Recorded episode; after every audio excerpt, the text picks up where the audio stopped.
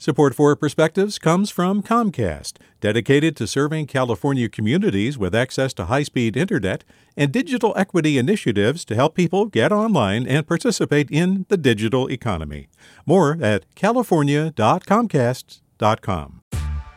Hey there, this is Brittany Luce from NPR's It's Been a Minute. KQED's podcasts like The Bay, Bay Curious, Mindshift, Right Nowish, and more all tell the stories of the Bay and beyond with reliable, human centered journalism. They aim to inspire, make you think, entertain, and expand your understanding of the place you call home. Here's how you can support podcasting at KQED. Showing your support is easy, and you can join Brittany in supporting KQED Podcast too at donate.kqed.org slash podcast. That's donate.kqed.org slash podcast. From KQED.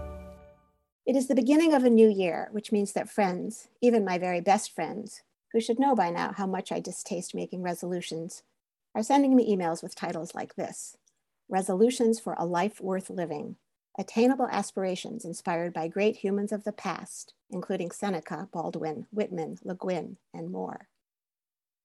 Or this more benign email from my sister, The Big Three for 2022. Her list of resolutions, at least, was short only three items of proposed self improvement, followed by the simple invitation Feel free to share your goals for the new year if you are so inclined. I have no such inclination. And then there was this one from a dear friend Resolution Time, a poem my neighbor wrote.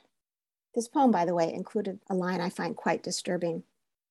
No matter what happened yesterday or last year, or in your childhood, today is a new beginning.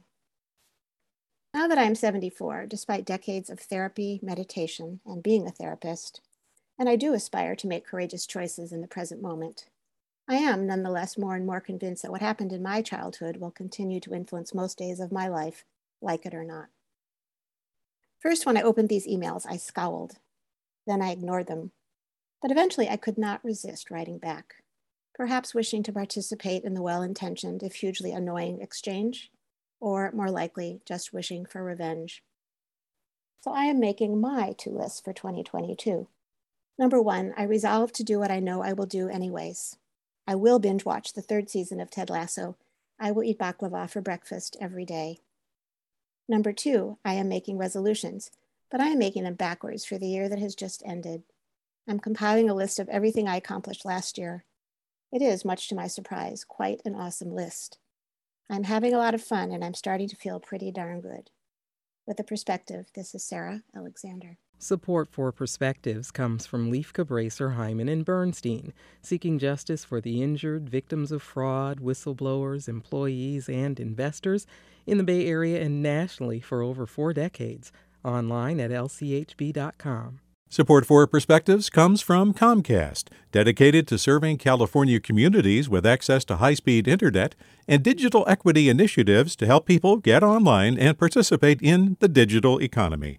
More at california.comcast.com. Hey, it's Glynn Washington from Snap Judgment.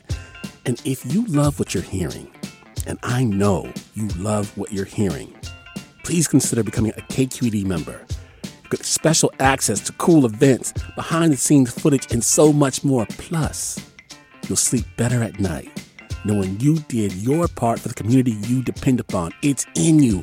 Please be in it. Visit donate.kqed.org slash podcasts to sign up now. That's podcast with an S. Thanks.